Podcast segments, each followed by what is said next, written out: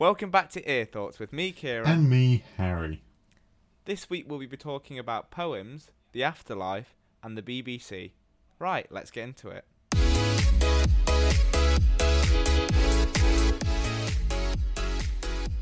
So, I've not seen you for a while now, Harry. I say this, I probably saw you like two days ago. Yeah, two days ago.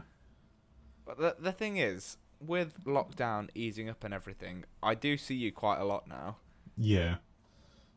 And we were saying the other day that um, we'd quite like to go play some golf. Yeah. The only issue be the only issue being is that the weather is quite um, temperamental right now. Sometimes it's really nice, and then sometimes, like today, it's just overcast, overcast, and a bit bit rainy. Yeah. But I, my favorite TV show, I think, has gone back to being Afterlife by Ricky Gervais, and the reason being is that not many um, TV programs or films or anything really can make me kind of well up, and yet it seemingly does every time. Okay.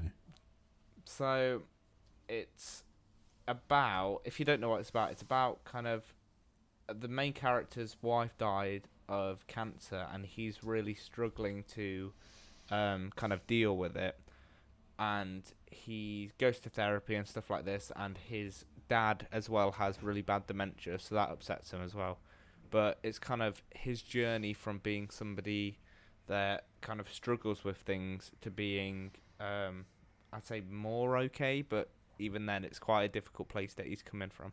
Yeah. But the the reason I mention this is that there was a quote in um, the program last night, which I've written down because I think it's quite a nice quote, and that is, in three words, I can sum up everything I've learned about life.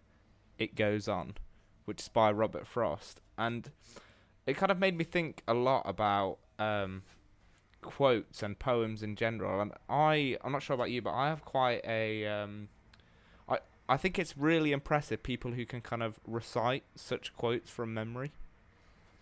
I can't. I know a couple of quotes, but nothing Like, nothing think- actually useful. yeah, but I think people who can um, say such quotes for certain situations come across as being quite. I don't know what the right word is. Um, intellectual, maybe. Yeah. I just think it's. I just think it's. It's really, especially because there's so many poems and so many quotes nowadays that there's almost a quote for every situation. Yeah. And I don't know about you, but have have you ever tried to write a poem, Harry? Not when I've not been forced to in school. Yeah, because I kind of it it fascinates me poems. I think they're really um the the way that they're written is quite eloquent, right? But I've sat down and I've tried to write a poem and it's gone horrifically wrong. Because you've got people who use like, uh, I mean, you've got rhymes, you've got limericks, you've got all sorts. But when I write, it's kind of like this thing is like this thing, and it sounds very um, year nine, you know. Yeah. But I was thinking a lot about poems and quotes, and the questions I want to ask you is: Do you have a favorite quote? Um, a favourite quote. I don't think so. I mean, there are ones I quote a lot from Hot Fuzz and The Office. Yeah. Um, do I quote from anything else? Oh, and How I Met Your My- Mother. the my favorite um kind of quote from The Office is I can't to be honest I can't really remember it. It's the speech that Jim does. I think it's in the last season of it. Um and it's to Dwight about Angela. And it's quite and then and it kind of goes to um uh kind of a flashback of Pam and Jim and it's actually quite sweet. But then I also quite like like this is a quote, but you know the scene where with Kevin and his um his chili. Yeah. Yeah, that's that's quite funny. Yeah. But- I mean, mine's just mine's simple. Mine's that's what she said. Yeah, yeah, I, I quite like um. I, we're we're gonna talk about The Office for a bit now, but uh, my favorite character, I think I've said this before, is Creed. Yeah. I just think he's really, you know, there's a bit where they um do the um they ha- play that murder game, right? What is it? Um, is it is it like Dallas or something like this? I can't. I remember they played it because they were trying to take the mind off um, an inspection or something, or waiting Yeah. results of an inspection or something. Yeah, my fa- my favorite bit in that is when Creed comes in late and Michael goes, um, "There's been a murder." Creed goes, "Right, give me one sec," and gets in his car and like drives off. Yeah. I, I think my favourite ones. Um, I can't remember what they're talking about, but there's, there's some train on the ball. And it's like strike, scream, run. So he just hits Yeah. nearest person, screams, and runs out the room. I, th- I think he hits Meredith, Yeah. screams, and then runs away. Yeah, he's quite a peculiar character. But uh, I find that quite a lot of things use quotes from poems within media as well. So, like, even in The Office, for example, they have, like, um, what's a good example? You know, Pam and Jim's wedding, they have, um, and now remains hope, faith, hope, and love, and the greatest of these is love. So I think that with things like poems and quotes, is it quite, it's quite old. f- I'm gonna go with old fashioned because not a lot of people our age really read poems as such, do we? No. It's not really our our thing, but no. we do hear a lot of kind of famous poems and stuff like this from the things we watch. Yeah. So I- think it's quite it's quite nice how that we're still learning from poems and well not learning I don't know what the right word is but we're still hearing about these sort of things but in a different medium Yeah.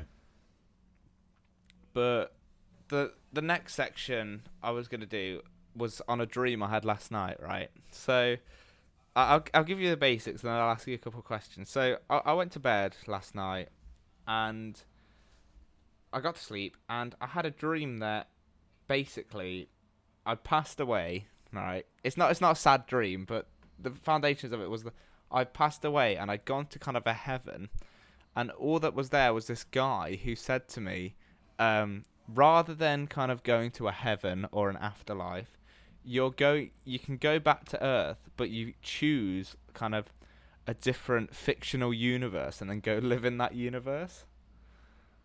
Right. It's quite a weird Okay. dream. Yeah. So the question I wanted, so I think at the time I chose the Harry Potter universe, right? So I, went back down, and it's. I, I woke up and I was thinking, what on earth does this mean? Because the thing with dreams is we're not really sure what they are.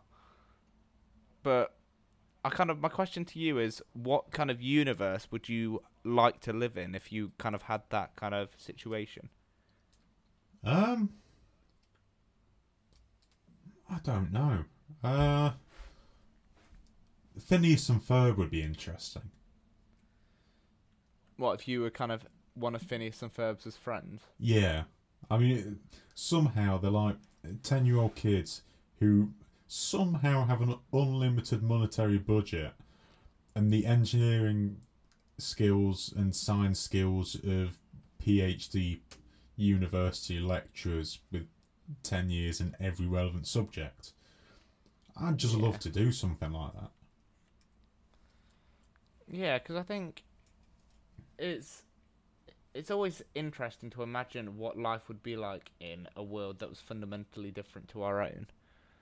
So when when we watch TV shows, we think, oh, what would we do, for example, in a zombie apocalypse, or if everybody disappeared, which we have discussed on a podcast previously. Yeah. But kind of, what would you do in the a Harry Potter universe or a Star Wars universe? And I, I find that in reality, there's a lot of logistics that go with it, you know, because kind of a would you remember all of your stuff from your past kind of life?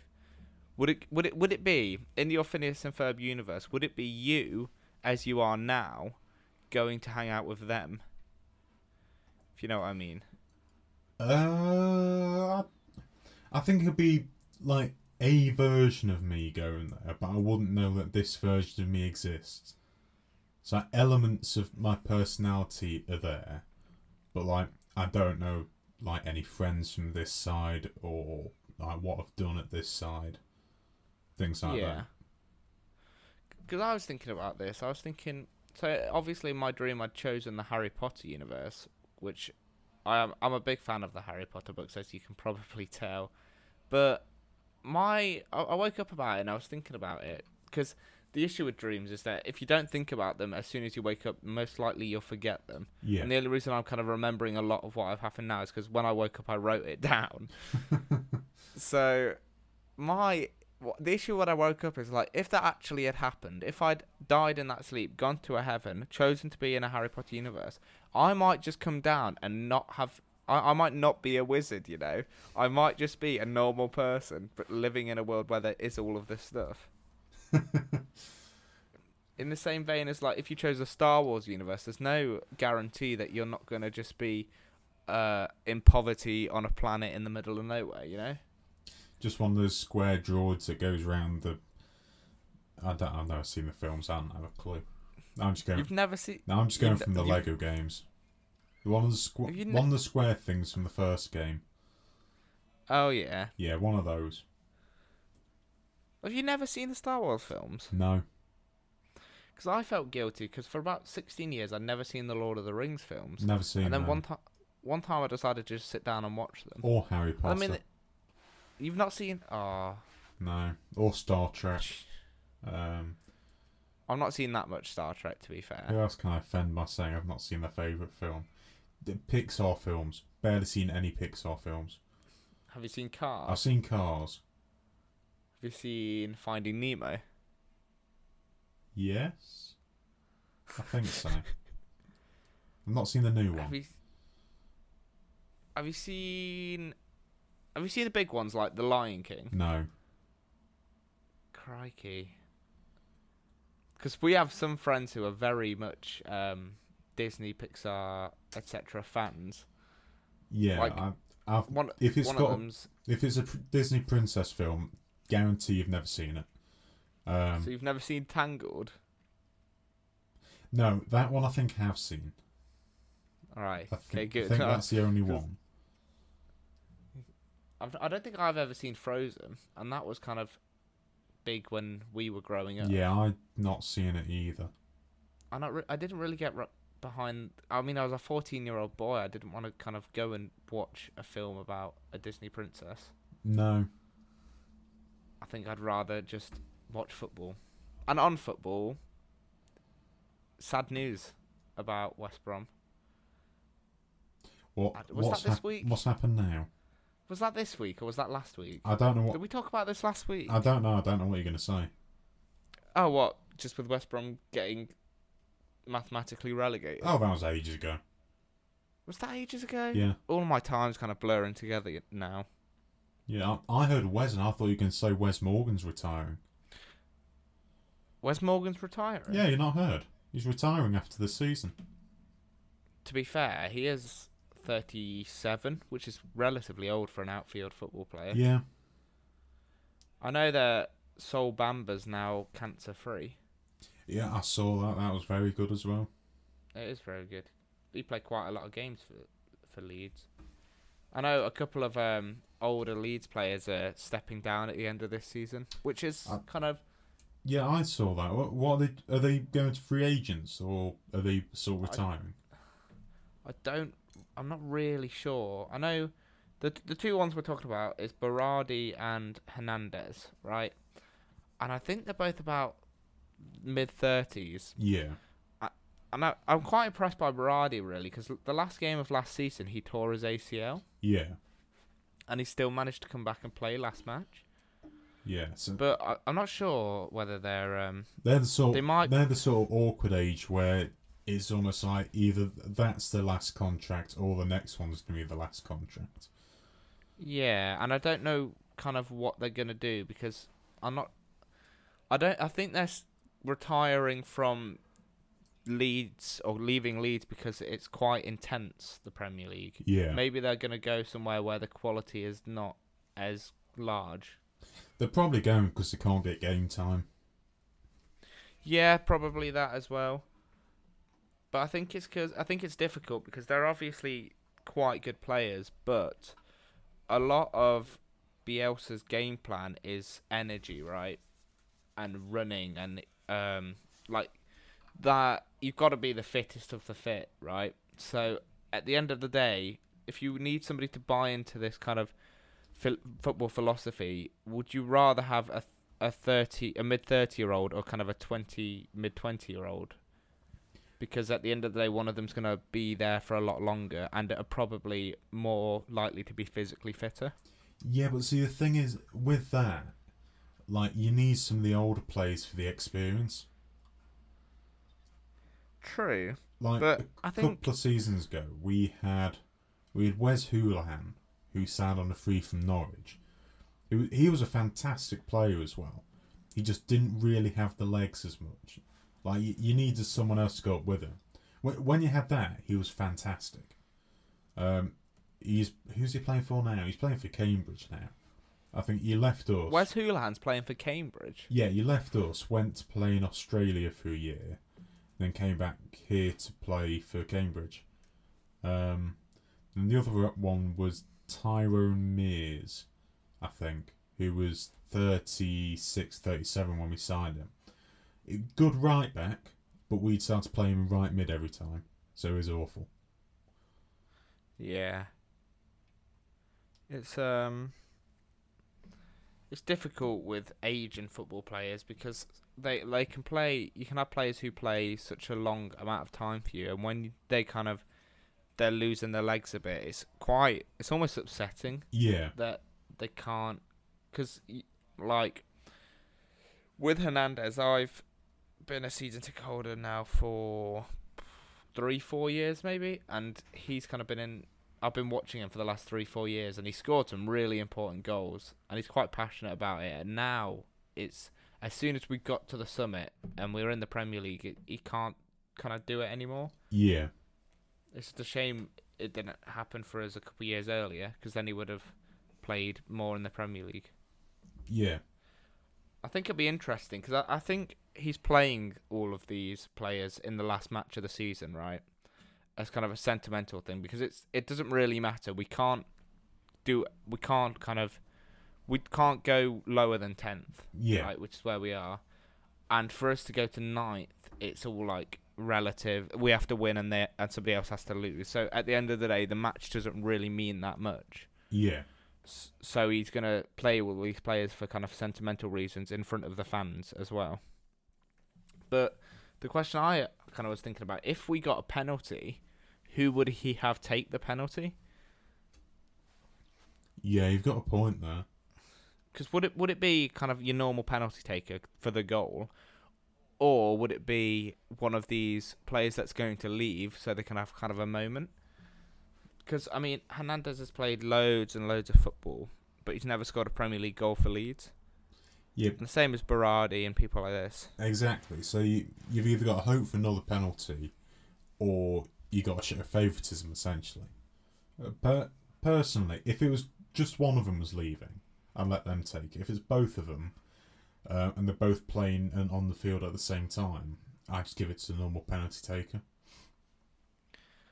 And I, to be fair, I think that if we got a penalty, we'd probably give it to Hernandez on the fact that Berardi is a centre back, whereas Hernandez is kind of an attacking midfielder. Yeah, So I suppose Hernandez more used to scoring goals. But I remember Berardi's first match for Leeds because he got sent off in his first match. nice. Yeah. But enough about football. I have heard through the grapevine that you have a conspiracy for me. I do the grapevine of it being a regular feature on every single podcast. Um, yeah, and me asking what's the conspiracy about this week at the start. Yes. after about four takes of you forgetting. Um, yeah, so anyone that knows me knows I do quite like my trains, um, especially the abandoned type. Um, so we spoke a couple of weeks ago about the uh, metro system under Moscow, uh, the one that's rumoured to be uh, there or not there. Um, now I've got one under London um, and specifically under BBC Broadcasting House. Um, now, that's a rumour that's been around for many decades, Um, finding anything about it is difficult. Uh, I've been searching the interwebs for a number of weeks trying to find an article on it, um, and I finally found one. Um, so this is the uh, sort of theory rumor that there's a tunnel going to BBC Broadcasting House um, for a platform for the dedicated um, building itself. Um, now, the whole setting of BBC Broadcasting House it lies just above the Bakerloo line, in between the stations of Regent Street and Portland Place. Um, a section of which the station actually lies pretty much directly above the line. Now, what they used to be, uh, there was recent renovation of the Broadcasting House building, um, and right at the bottom of the building there was uh, how, as it is described, a labyrinthian basement, um, which was built before I think in 1941 it was built, um, known as the Stronghold. It was an old World War II bunker. Um, when it was built, it was fully equipped with studios, support equipment, and one studio was even maintained all the way up until its demolition. Um, the Stronghold, uh, although underground was the only building at that position, the rest of the building was built um, around the concrete bunker later after the war. Um, within the stronghold, there was a staircase that led down two flights and effectively ended at a brick wall. This was known as the Stairway to Nowhere, and it suggested that this staircase was in fact a blocked entrance to a Bakerloo line platform. Uh, this is doubted, of course, but you, there have been evidences saying yes and evidences saying no. Um, uh, one of the big things against this was it was actually quite a distance from the Bakerloo line, both horizontally and vertically. Um, numerously, uh, I think it's about 100, there needs to be a shaft 100 feet down um, and horizontally to reach the line.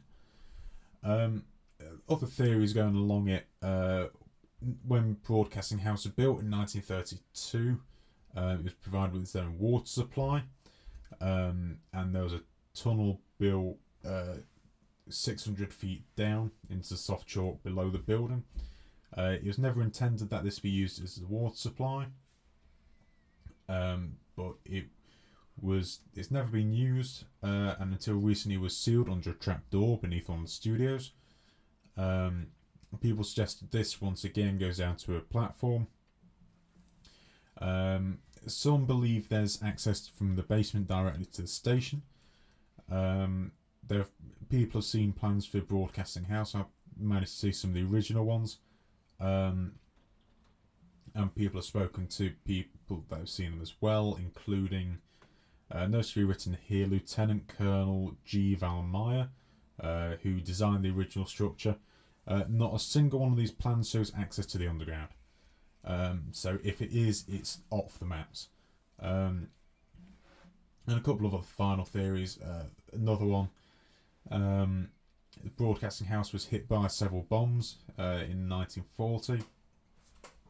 As a result, uh, BBC's chief civil engineer suggested building a series of low level security tunnels, which would have included an 80 feet shaft down to the Bakerloo line as a means of escape.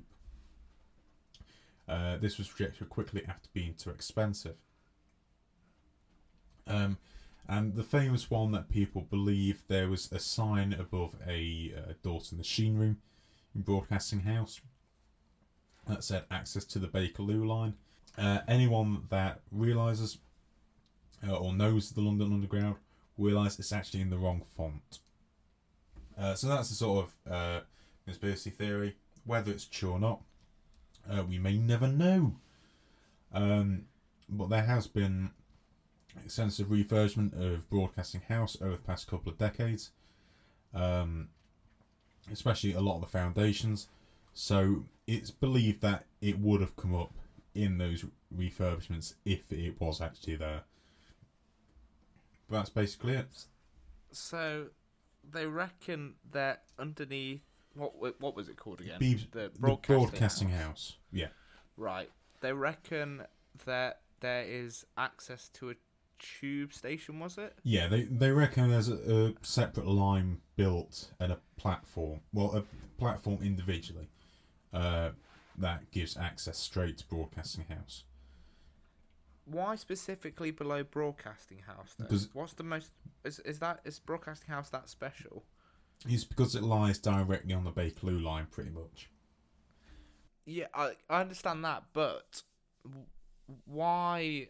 What is the grand thing about um, Broadcasting House, which means that it needs kind of a secret entrance to the line? Well, if you think how old the uh, tube system is, um, so it was around pre-war. Um, Broad- BC's been around since before then as well. Um, especially through the war, the BBC, especially a lot of the radio studios, hence the reason for the stronghold as well. Um, they need to continue broadcasting. So it could be, um, say, if Broadcasting House was flattened in a bombing raid, um, people broadcasting from the stronghold could be access um, or means of escape. Um, but it, they've been taught. I think at some point I read a rumor of there being one under Downing Street as well. See, that makes quite a lot of sense. Yeah. Um, but like I said, uh, these could just be people picking landmarks and saying there's one underneath.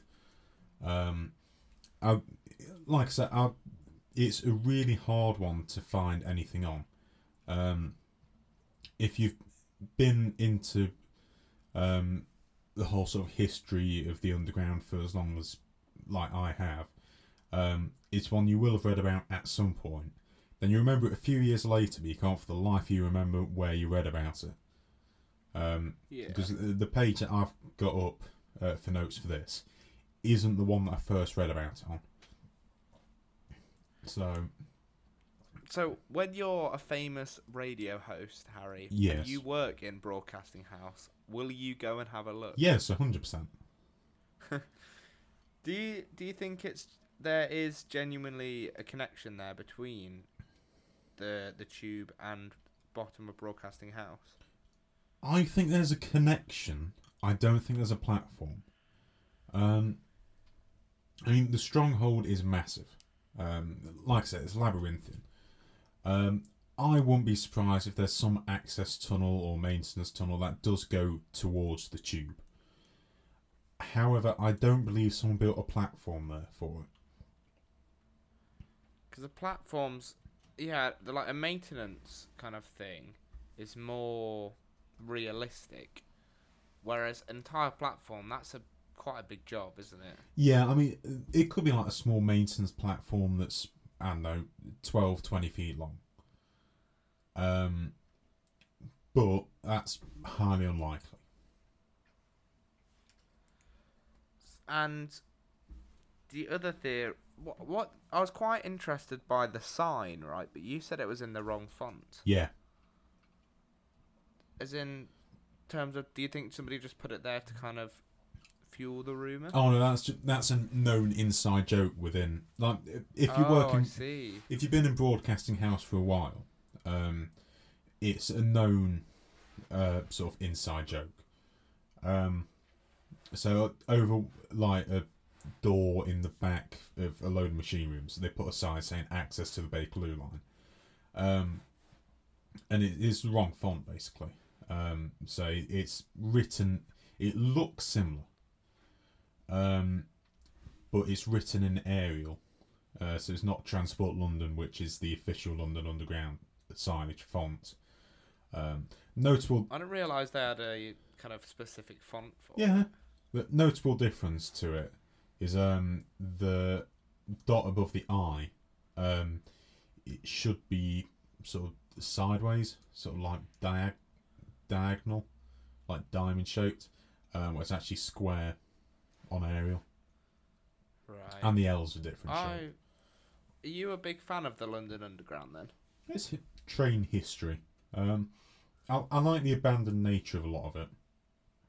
Yeah. Um, so a lot of stations have been shut. Um, a lot you can go explore. Uh, they do tours around some of them.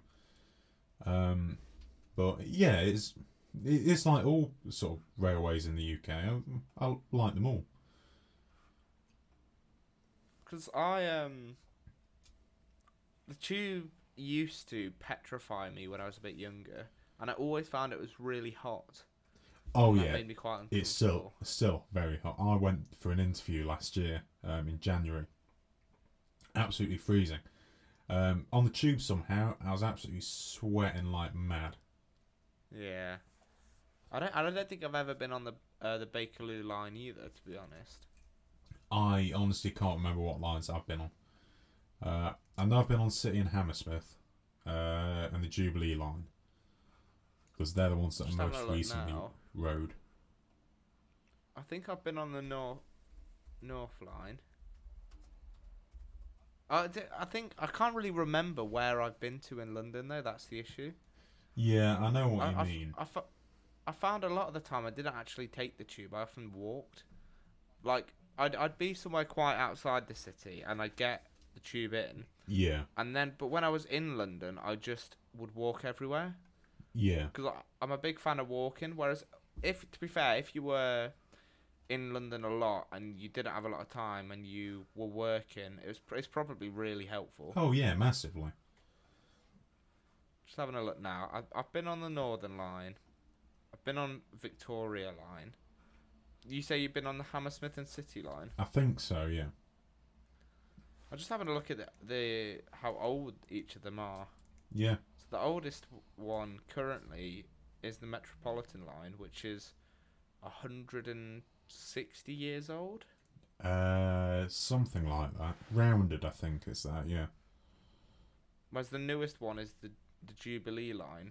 yeah. But the 1979? What Jubilee would that have been? Uh, I didn't know it was a Jubilee to be honest. Is it named after a Jubilee? Uh, I don't know. Gosh. My knowledge on on this sort of stuff is pretty poor.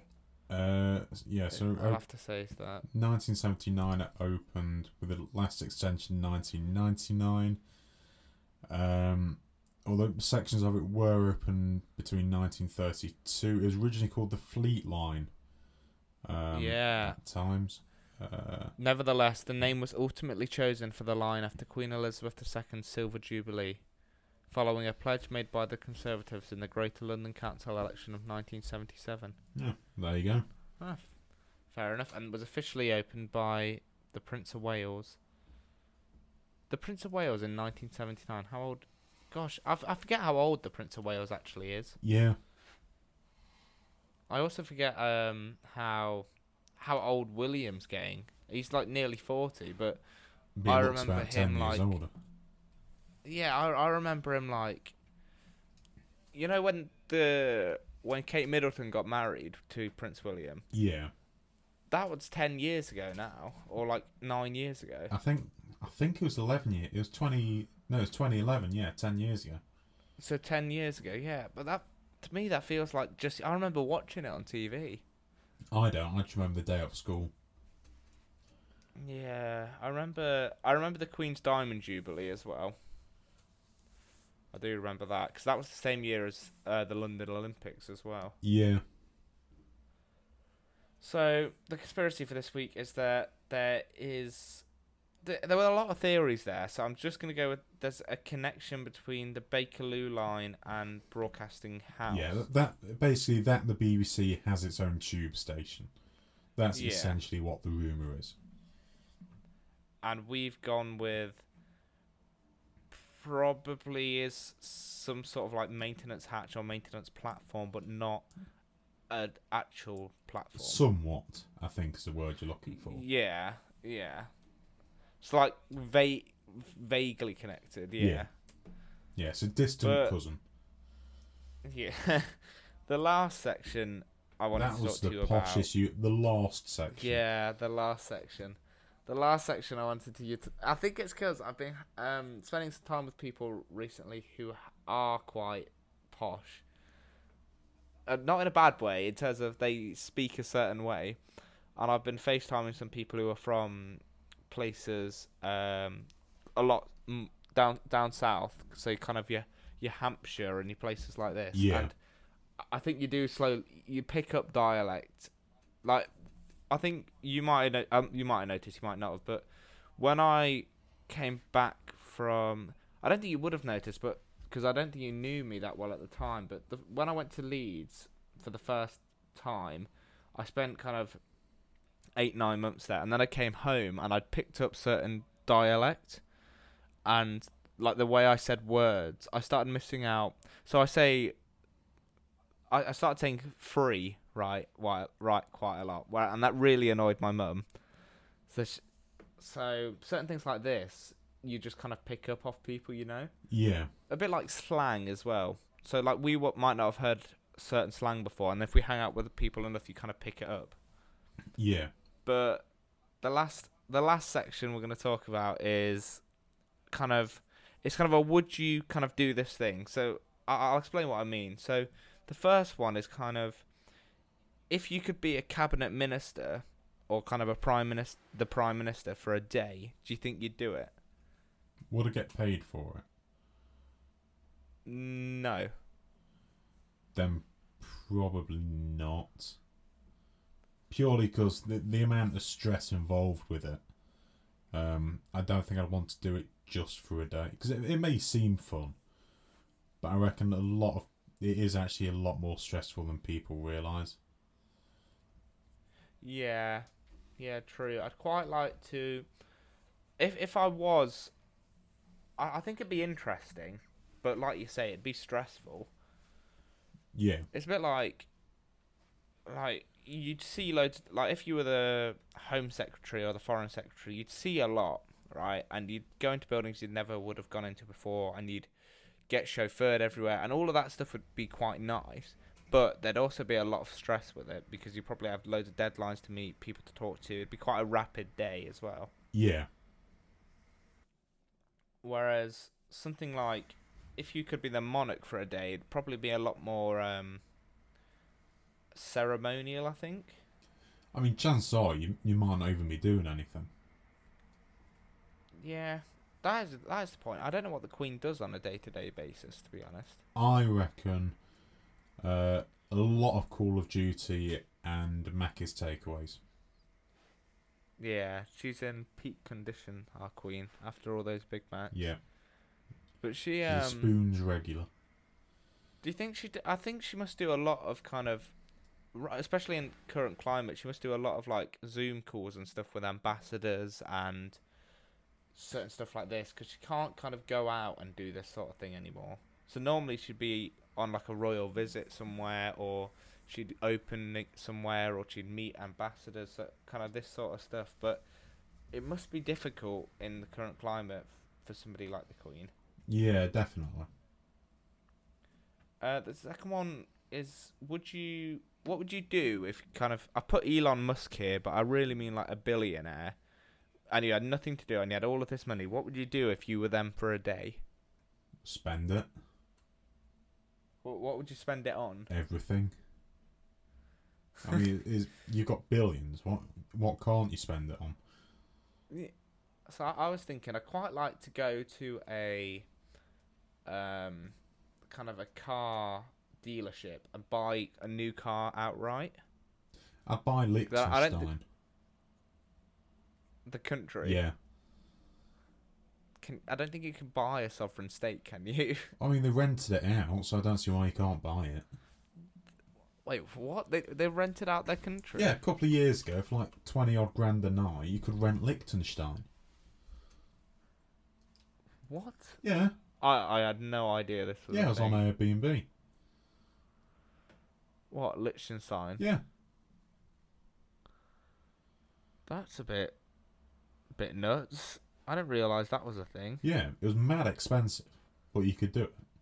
Uh, yeah, to be honest, I'm not surprised it's mad expensive. It's an entire country. Yeah, But what does what does that mean for like the people of Liechtenstein? I don't. I didn't read into it properly. I was th- I thinking I'd quite like to go and buy a car outright because I don't think I'll ever do that because I don't normally I don't see the point right because I think it's more expensive. Yeah, Well, it is more expensive. But if I had infinite money, practically, I I would just go and do it because I can, you know. yeah, I'd also go out somewhere to. I think I'd get a first class train somewhere, I might have some dinner somewhere posh that I probably won't be able to go to the next day. Like I don't know, the Shard. Can you eat food in the Shard? Is it the Shard that you so, can eat yeah. food? And places like this, and then I think I just end up going to the pub and paying the tab for everybody. But the the issue with this, I was thinking about this. The issue with this is at six o'clock or whenever I got to the pub, I say, "Oh, I'll pay for everybody who drinks tonight. Here's the card." Put it behind the bar. If if we go into the night, so past midnight, maybe then the card kind of doesn't work anymore because it's past a certain amount of time, and then I'd be stuck with a hefty bill. Um, I don't. I don't know. Um, it depends how you do it, I guess. Yeah, true. I don't think you can prepay. Or maybe the logical thing to do in that situation then would be to go and get cash out. Yeah. Oh, that surely that is what you do because you could trick the system. Because if you only were them for a day and so you could only have their credit card for a day, you just go get a bunch of cash out and then you can give the credit card back. Yeah. Although is that like stealing? No, it's your is money. that immoral? It's your money. You're donating it to a good friend of yours, which is yourself. True. I think the issue with um having infinite money is that you kind of you've you kind of won then, haven't you? You, you kind of won if you've got infinite money, whereas I quite like having something to work for. I feel like it gives me more meaning. With what? But then again, but no, but like, I'm doing university degree, so I can do this, so I can do this, so I can do this. But I suppose there's nothing to stop me doing all of those things if money wasn't an issue anyway. I suppose you just have to try and find satisfaction. It's a it's a bit sad, really, that you kind of a lot of the time you work for for money rather than working kind of to be happy. Yeah. Although I suppose money money might be able to help you in your pursuit of happiness. Yeah, it's possible. but I don't know. I think maybe one thing I'd quite like to work on is try and find um, other goals and other things uh, to kind of work for rather than just monetary gain. You know. Yeah. But but on on that, I think we'll bring it to an end this week. So that's goodbye from me, Kieran. And goodbye from me, Harry.